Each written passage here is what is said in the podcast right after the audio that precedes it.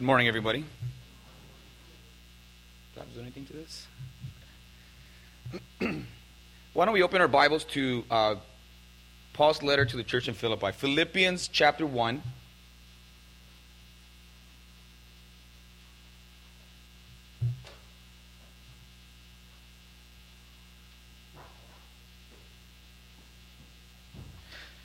Philippians chapter one, and we're following uh, a series of studies from that letter. And so today we are almost finishing chapter one. The title of this morning's message is, "To Live is Christ." Paul said that. He said that about two thousand years ago. We're going to read it here, and we're going to explain, we're going to, I'm going to attempt to explain and share with you what that meant for Paul. For him to say, hey, for me to live is Christ. Those are some very big words. Sounds like a really cool phrase, but it's some pretty big words. And what what allowed him to dare to say something like that? We're going to talk about that. And I'll give you the heads up if you're taking notes, which I would encourage you to. Part of what we do here on Sunday morning is to come and, and hear God's word and to learn from it in order that we may be doers of it. So Philippians chapter one. We're going to read verses nineteen through twenty-six, explain a little bit, and then focus on this phrase that Paul uttered and wrote, "For me to live is Christ." And then I'm going to develop that by using three words. My three main points are all three words that start with D. And I would love for you to memorize that or just keep mindful of that so that you can continue to meditate on the message and in God's word as we leave here this afternoon. So the three D words are disregard, dedication, and devotion, and I'll explain those. But let, first, let's let's go ahead and uh, and read Philippians chapter one, verses nineteen through twenty-six. Let me give you a little bit of background on, on what we're going to read here. The Apostle Paul wrote this. The Apostle Paul was detained. He was in jail, incarcerated, detained. Uh, as he wrote this. He wrote this letter, a very personal letter to a church that he had established some ten years before in Philippi, a Roman colony. And he writes this letter to, to these people to thank them for, for several things, but to encourage them. And it's often referred to as a letter of joy.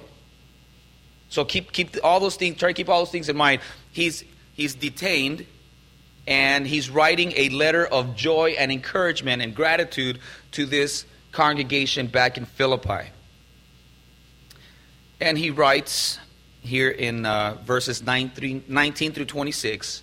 I'm going to read it. Follow along if you have your Bibles. It says, um, he says, "For I know that this will turn out for my deliverance through your prayer and the supply of the Spirit of Jesus Christ.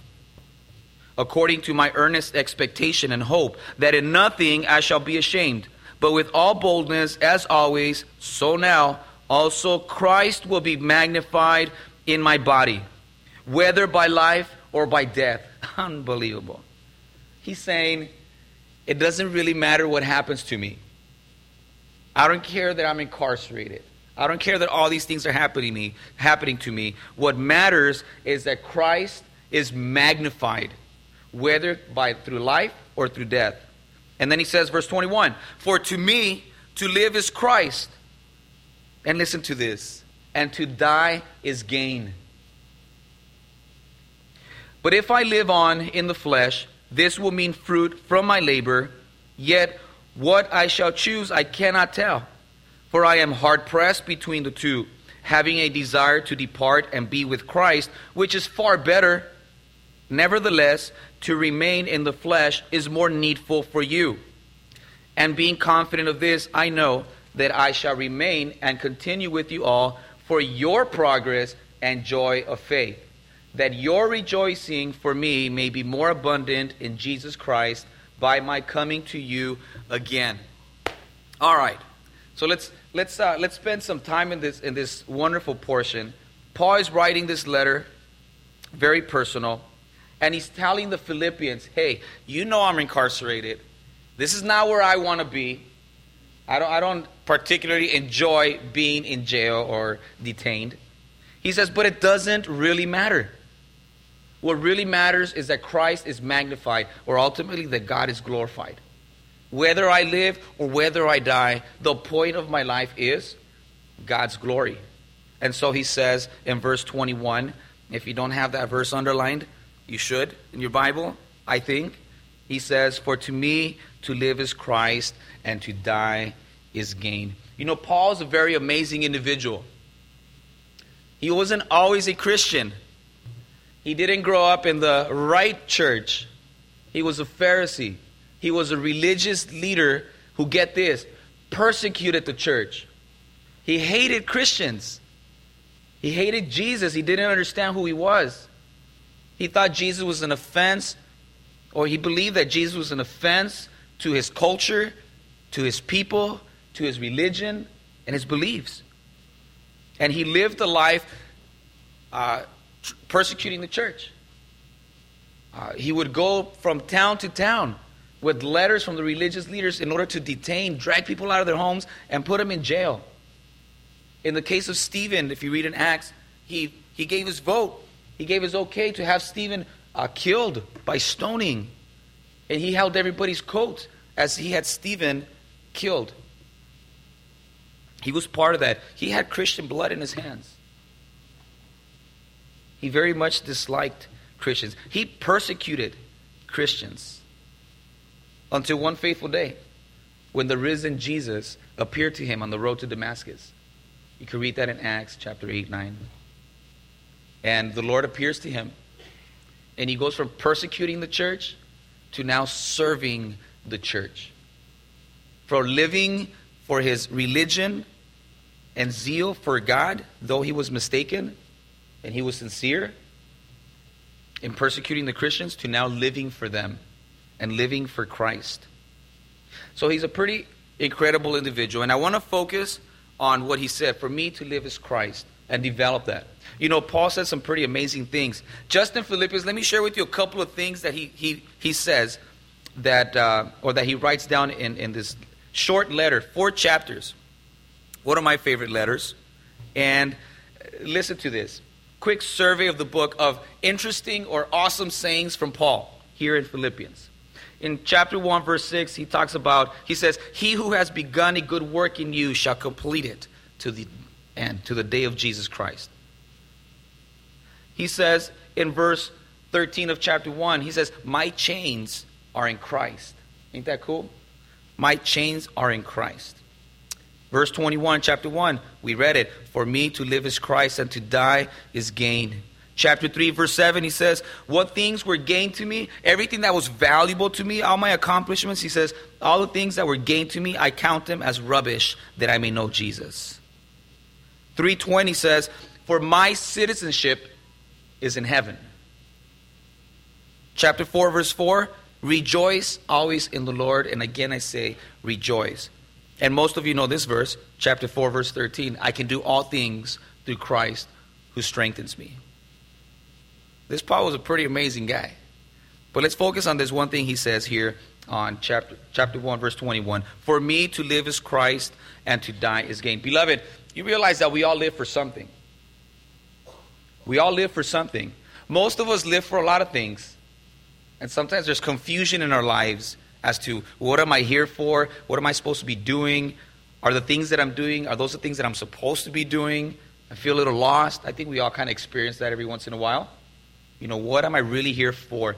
Paul had no problem understanding what he was here for.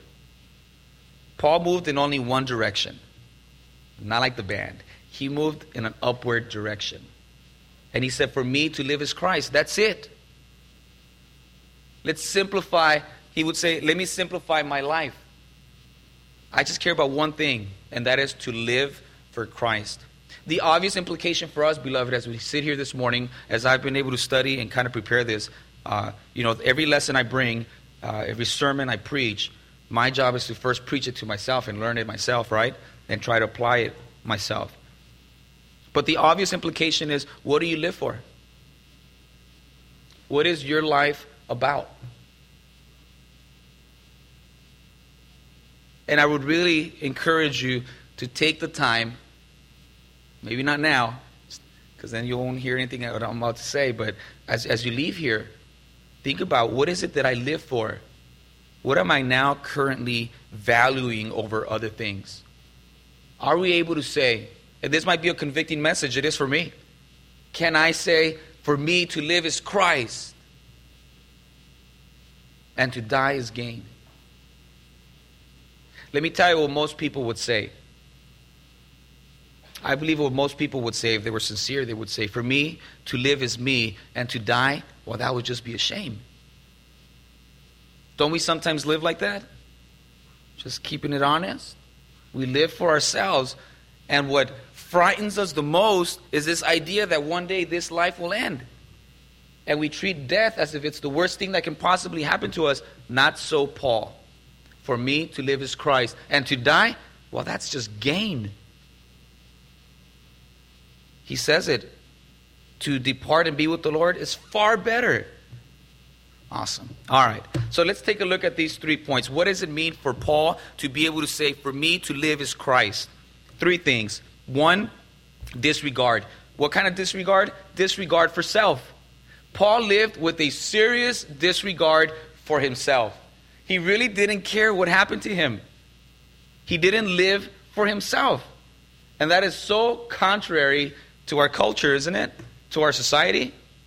Our culture tells you, live for yourself. If it makes you happy, do it. You know, as long as, you know, as long as it makes you happy, go ahead. It can't possibly be wrong. You know, as long as you deserve it. And it's all about you.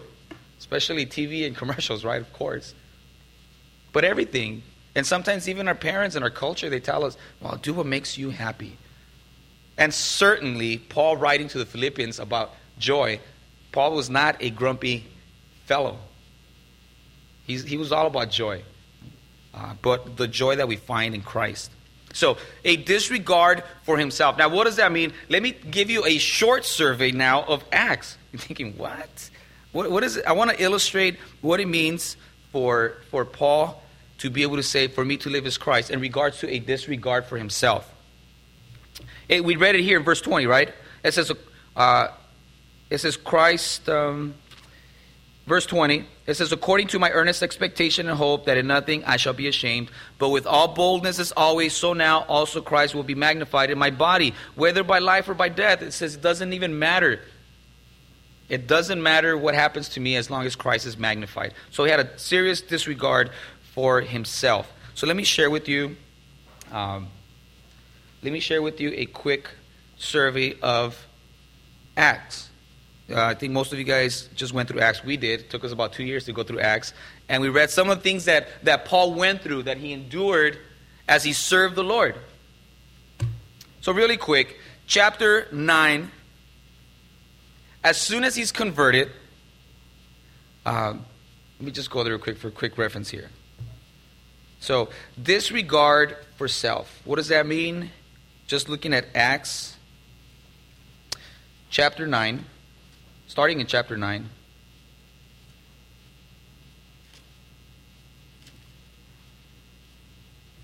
All right.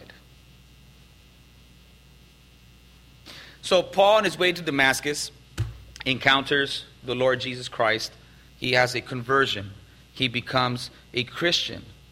And then immediately he begins to preach Christ. And as soon as he begins to preach Christ, he goes from being the persecutor to being the persecuted. And right off the bat, uh, verse twenty, let me just, I'm not gonna even going to read it, I'm just going to tell you what happens. Uh, right off the bat, uh, there in Damascus, uh, they, they, they hear what he's saying, what he's preaching, people get upset at him, and they immediately want to detain him and arrest him and, and plot against him, to the point where that night, one of those nights when he was preaching, he learns that there is a conspiracy to capture him. And so other believers, it says that they lower him in a large basket down the wall. Can you just imagine that? They're waiting for him on the surroundings outside the city, in the wall. And so he finds out what's happening. And Other believers put him in a large basket and they lower him down the wall so that he can escape and continue to preach Christ. In chapter fourteen, verse seven, at Iconium, they attempt to abuse him and stone him. These are the Jews, Gentiles, and other rulers, and he's able to escape. Chapter fourteen, verse nineteen and twenty, he escapes to Lystra only to be followed there, and people stone him, and they drag him out of the city, supposing him to be dead. What happens? He's not dead. He gets up, dusts himself off, goes back to the city, leaves, and continues to preach. And he goes to Thessalonica, chapter seventeen, verse five and six. And a mob gathered. It says that they, they gathered evil men from the marketplace, and they stormed Jason's house, supposing Paul to be there, but he wasn't, and he was able to get away. Chapter nineteen, at Ephesus, Demetrius, the silversmith, uh, along with other people, they, they create a riot. It says that the whole city, uh, they try to seize Paul, but they actually get his uh, traveling companions. He travels to Greece, chapter twenty, and uh, and the Jews plot against him.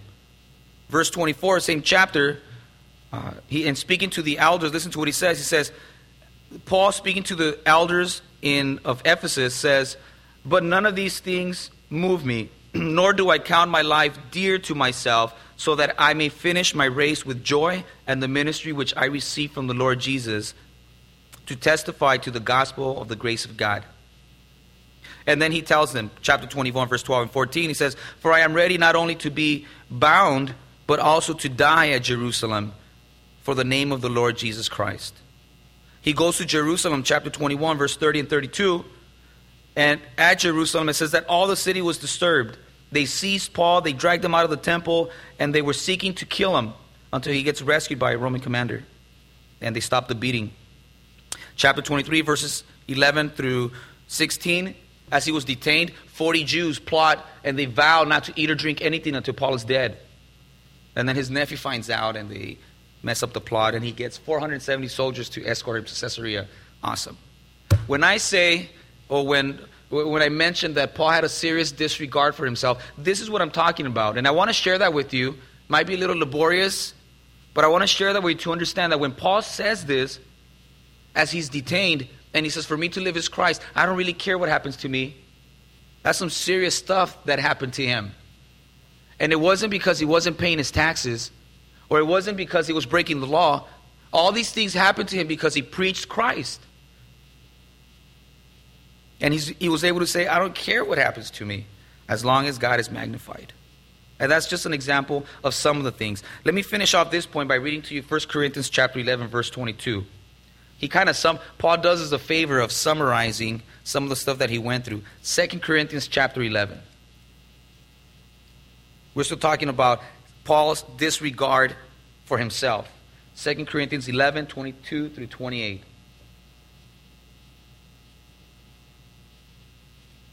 He's having some problems here where people are questioning his authority and his intentions and his motives. And he's saying, "Wait a minute, don't you know who I am? Let me boast just a little bit here so you can understand what my intentions are." So verse twenty-two through twenty-eight, this is Paul saying, he says, "Are they Hebrews?" He says, "So am I. Are they Israelites? So am I. Are they of the seed of Abraham? So am I. Are they ministers of Christ? I speak as a fool. I am more. In labors, more abundant. In stripes, above measure." Not like military stripes, that means beatings with rods. "In prison, more frequently. In death, often. From the Jews, five times I received forty stripes minus one. Three times I was beaten with rods. Once I was stoned. Three times I was shipwrecked. A night and a day I have been in the deep. In journeys often, in perils of water, in perils of robbers, in perils of my own countrymen, perils of the Gentiles, in perils of the city, in perils of the wilderness, in perils in the sea, in perils among false brethren." He's saying, "I've been through it all. I've gotten beaten up, thrown in jail, stoned, dragged out of places, beaten with rods. What else do you want?" He's saying, "Let me tell you who I am. This is the kind of person that I am." And to me that says, I have no regard for myself. A disregard to himself. That's who Paul was. When he says, I live, for me to live is Christ. We see a disregard for himself through his life and his ministry to the Lord. Galatians two twenty says, "For I am crucified together with Christ," Paul said. And he says, "It is no longer I who live, but Christ lives in me." In First Corinthians five fifteen, the Apostle Paul also says, hey, you know what it is? Paul, Jesus died for all, so that those who live will no longer live for themselves, but for him who died and rose again for them. He didn't just say those things, he lived them. So Paul had a serious disregard for himself. All right, that was my long point. The other two are going to go a lot faster because next week we're going to talk about the second point. Um, so I'll just mention it today, or some. So Paul had a disregard for himself, but he also was dedicated to others. So for him to live as Christ meant a disregard for myself, but also if I am going to be here, I'm going to live not for myself, but for other people. And we see that here in verse twenty-three in Philippians, if you're still there. Listen to what he says. He was dedication, he was dedicated to the lives and benefit of other people. Chapter one, verse twenty, twenty-three and twenty-four. So he's writing to the Philippians and he says, you know, I'm not sure. I'm detained. I might get killed. And he says, if I do get killed, well, as long as God is magnified, I realize that to die is gain. It's even better. He goes, but if I stay, which I think I am, he says, I know that if I stay, it's better for you. Isn't that cool? If I do stay, it's better for you. And I'd rather stay so that you could benefit from that. Verse twenty-three. He says, for yet what I shall choose I cannot tell, for I am hard pressed between the two, having a desire to depart and be with Christ, which is far better. Nevertheless, to remain in the flesh is more needful for you, he tells the Philippians. He says, if I if I don't die and go to heaven, which is far better, then if I stay here, I'm going to stay here and make sure that my life here benefits you. To live as Christ meant for him a dedication to others, beloved. And I'm just going to share one portion of Scripture with you, which is First Corinthians chapter nine. I think this pretty much summarizes it. First Corinthians chapter nine. If you study the Bible and you've read through Paul's letters or you've read through Acts, you know what I'm talking about.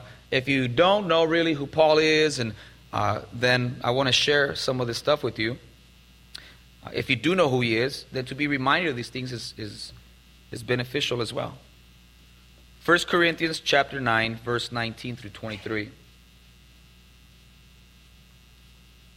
This was Paul's attitude towards people. And by the way, it wasn't just his fellow Christians that he was devoted to. He was devoted, he was dedicated to the benefit of others, Christians and non-Christians. His life was about reaching the lost and building up the, the saved. Paul says, for though I am free from, from all men, I have made myself a servant to all, that I might win the more. And to the Jews, I became as a Jew, that I might win Jews. To those who are under the law, as under the law, that I might win those who are under the law. To those who are without law, as without law, not being without law toward God, but rather, but under the law of Christ, that I might win those who are without law. To the weak I became as weak, that I may win the weak. I have become all things to all men, that I might by all means save some. Now this I do for the gospel's sake, that I may be partaker of it with you. Paul says, I didn't just sit back and proclaim the gospel. I did everything that I possibly could to save people. If they were Jews, which he was a Jew, because I became a Jew as one of them, that I may win them. Everything that he did towards the lost was in order to be able to save some. Towards the weak, he became weak. He just identified with everybody in order that he may win some. So we see that Paul didn't just sit back and say, hey, well, you know, God didn't take me this time. I'll just sit back and, and relax. I'm retirement age. I'll just... I'll just, no. Everything he did was to benefit other people, the church and the lost. Next week, we're going to talk about uh, having the same mind in chapter two of Philippians. So we'll talk a little more about what that means for us in regards to living living for one another, not seeking our own benefit, but the benefit of others. So I want to jump to point three. What does it mean for Paul to say, for me to live is Christ, a disregard to himself, a dedication to people, and a devotion to God's glory? Look at verse twenty, chapter back in Philippians, chapter one, verse twenty.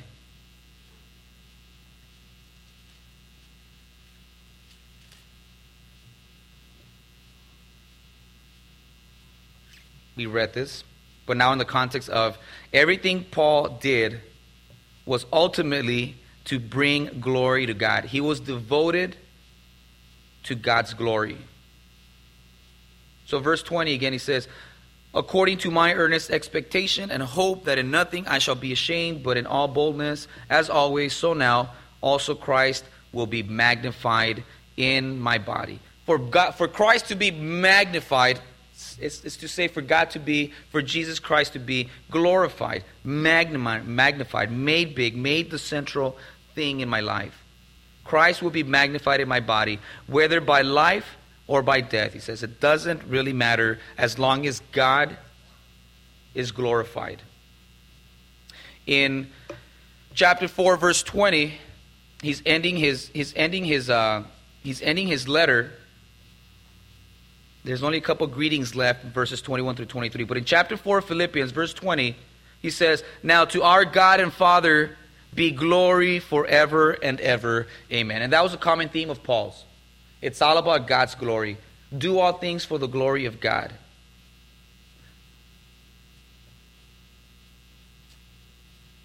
Now, in, in case we, uh, in case we're thinking, like, okay, so, so Paul lived for Christ. That's cool. And he had a disregard for himself, and he was dedicated to people and devoted to God. But what is, I mean, that's good for him. Well, let me read to you what it says in First Corinthians chapter ten, verse thirty-one. Paul, writing to the church in Corinth, he says, therefore, whatever, whether you eat, whether you drink, or whatever you do, do all to the glory of God, he says. Everything you do, do it for the glory of God. Give no offense either to Jews or to Greeks or to the church of God, just as I also pleased all men in all things, not seeking my own profit, he says, but the prof- profit of many, that they may be saved. And then he says in verse one of chapter eleven, now be imitators of me, just as I also imitate Christ. He says, the reason why I'm telling you these things is because I want you to imitate me. And why? Because ultimately I imitate Christ. So it's not just, hey, that's good for Paul. That's excellent. Do that. We need more people like him. No, to live for Christ, for him to say that, is a reminder for us to realize, why do we do the things that we do? You ever thought about that? Kind of crazy questions. But why do you do the things that you do? Why do you make the decisions that you make? Why are you at the job where you're at? Why are you at the school where you're at? Why are you dating the person you're dating? Why are you spending your time doing X, Y, and Z? Why do you do everything that you do? Some serious self-analyzing. Why do you do the things that you do? Paul would say, everything that I do, I do to honor God. Are we able to say the same thing? Have we considered that? You know, Proverbs chapter three, verses five through eight. What does it say? It says, trust in the Lord with all your heart and lean not on your own understanding. In all of your ways, acknowledge him, and he will direct your path. Do not be wise in your own eyes. Everything that we do as Christians is to be for God's glory. And that would include a disregard for self and a dedication to others. all for God's glory. So think about that. The things that you do, where you spend your time. You know, sometimes we we all kind of have the same attitude. We have this kind of victim mentality. Wow, that's the only job I have. What do you expect? That's where I grew up. What do you want? That's the person that, that's the one person that acknowledged me. So I dated that person. I this this is I don't know. Why do you do things? I don't. I, it just they just came to me. You can't live like that. Paul didn't live like that. He said, no matter what happens, I'm going to seek the Lord. I'm going to press forward. I'm upward bound. No matter what happens, God has got to be magnified, glorified in my body, whether through life or through death. And everything I do, Paul would say, is to honor God. Be, why? Because for me to live is Christ. And to die is gain. I mentioned at the beginning, right? Hopefully that's not the case for us. For me to live is me, and to die would just be a shame. The biggest fear in people is that it's death, and then public speaking. Or after that, no. But the idea of dying is terrifying until you become a Christian, and part of that is that becoming a Christian means dying to yourself. Jesus said, he who seeks to save his life will what? Lose it. But if you're willing to lose your life for my sake, then you will find it. And you're thinking, what? Yeah. Because tell you what, you can't live for Christ and then still live for yourself, which is what most Christians try to do their whole life. And then we realize, well, you know, this Christian life isn't for me. I'm not really enjoying it. Well, it's because you've never really died to yourself and surrendered to Christ. Because Paul was never bored. He was always joyful, despite his circumstances. And you have to wonder, how could he possibly? Well, how easy. It was never about him. You know, if you read Rick Warren's uh, Purpose-Driven Life, the first phrase in his book says what? It's not about you. It's talking about the, your purpose-driven life. What is the purpose of life? And the first phrase in his book says, it's not about you. The life that you were given, the existence that you have, isn't just for you. And it's certainly not about you. It's all for God's glory. And the, when we begin to understand that and live that out, then we begin to live that for which God made us. A truly fulfilled life is only found in Christ. So when Paul says, for me to live is Christ, you know, that shouldn't be only for the uh, holy Christians.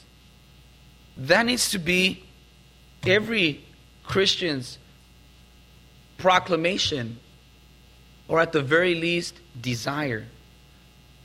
I don't think anybody here can say, I, I certainly wouldn't dare say, hey, you know what, for me to live is Christ. Everything I do is for God's glory. That would be pretty hypocritical. And I will be lying. And I've mentioned this before, and I'll probably say it many a times again. It's not about perfection, but it's about direction. Look at your life. I don't want to give you a guilt trip. Oh, man, Mike really hit me over the head this morning with the whole live for Christ thing. Because I know I'm not living for Christ. Well, change it. Because that's what you're supposed to live for. In everything that you do. Paul says, even in the most mundane, basic, everyday life things, whether you eat or drink. Come on, Paul. Why? He was being sarcastic. I don't know if he was being sarcastic or what, but he's saying, in everything that you do, do it unto the glory of God. Ah, oh, but I work a lot, Mike. You don't understand. Glorify God at work. Oh, never thought that one before. I, you know, I spent a lot of time at school, Mike. You, you don't understand. You know, it's, school's hard. Well, glorify Him there. Everything that we do should be unto God's glory. And when you change, when you make that choice to stop living for yourself and to start living for Him, and by the way, you're either living for Him or you're living for yourself. I was doing some research online. What do people live for? Well, some crazy things in there. But most people would say family, friends, love, um, you know, school, mm, it's the same things that a lot of people live for. You know, materialism, self-advancement, um, sports. Where are my athletes at? Sports. I remember being in love with volleyball and basketball, and now I just play for fun. But we all get caught up in all these things. You're either living for Christ or you're living for yourself. And you might be thinking, like, no, no, because it's all about my kids. You dig deep enough and you're going to realize it's really about you. You're probably living your life through your kids and finding your identity through your kids. It's really about you. It's weird. You know, Jeremiah seventeen nine, the heart is deceitful and wicked. You better watch out. No, in my heart, I know I live for my husband. Really? Love your husbands. Honor your wives. Do all that. But all in Christ for God's glory. It doesn't mean you have to quit your job, quit school, d- divorce your spouse, dump your girlfriend, and follow the Lord in isolation somewhere in. It's not what it means. Right where you are, God wants you to bring glory unto Him. And the way we learn from Paul is by having a disregard for ourselves. It's my life is not about me. And I know that's totally against culture and maybe some, a lot of what we believe and have been brought up. But it's not about you. It's all about Christ. To live is Christ. Um, a devotion to God's glory, a disregard to self, and a dedication to others. Both the church and the lost. That's what we get from Paul. That's what I think our life needs to resemble. Um, if you're thinking, no, it's, I real, I, I'll, I'm, I'm honest. I know it's all about me. Well, you got to make that change, beloved, because being a Christian and living for yourself, inconsistent. That's inconsistent with what the Bible teaches. What a Christian really is. A Christian is a follower of Christ, one who submits to the lordship of Jesus Christ. And that means it is no longer me, but Christ living in me for God's glory and for the benefit of others. If repentance is required, which I know it is for me, probably for all of us, then let's get on our knees and ask the Lord for forgiveness. Lord, I've been living for myself. It's weird. I didn't realize that. Everything I do is kind of like all about me. Let's repent from that. Let's confess that to the Lord. And ask Him to help us and get us in the right direction. Let's get into His Word and be directed by the Holy Spirit through it. May the Lord bless His Word.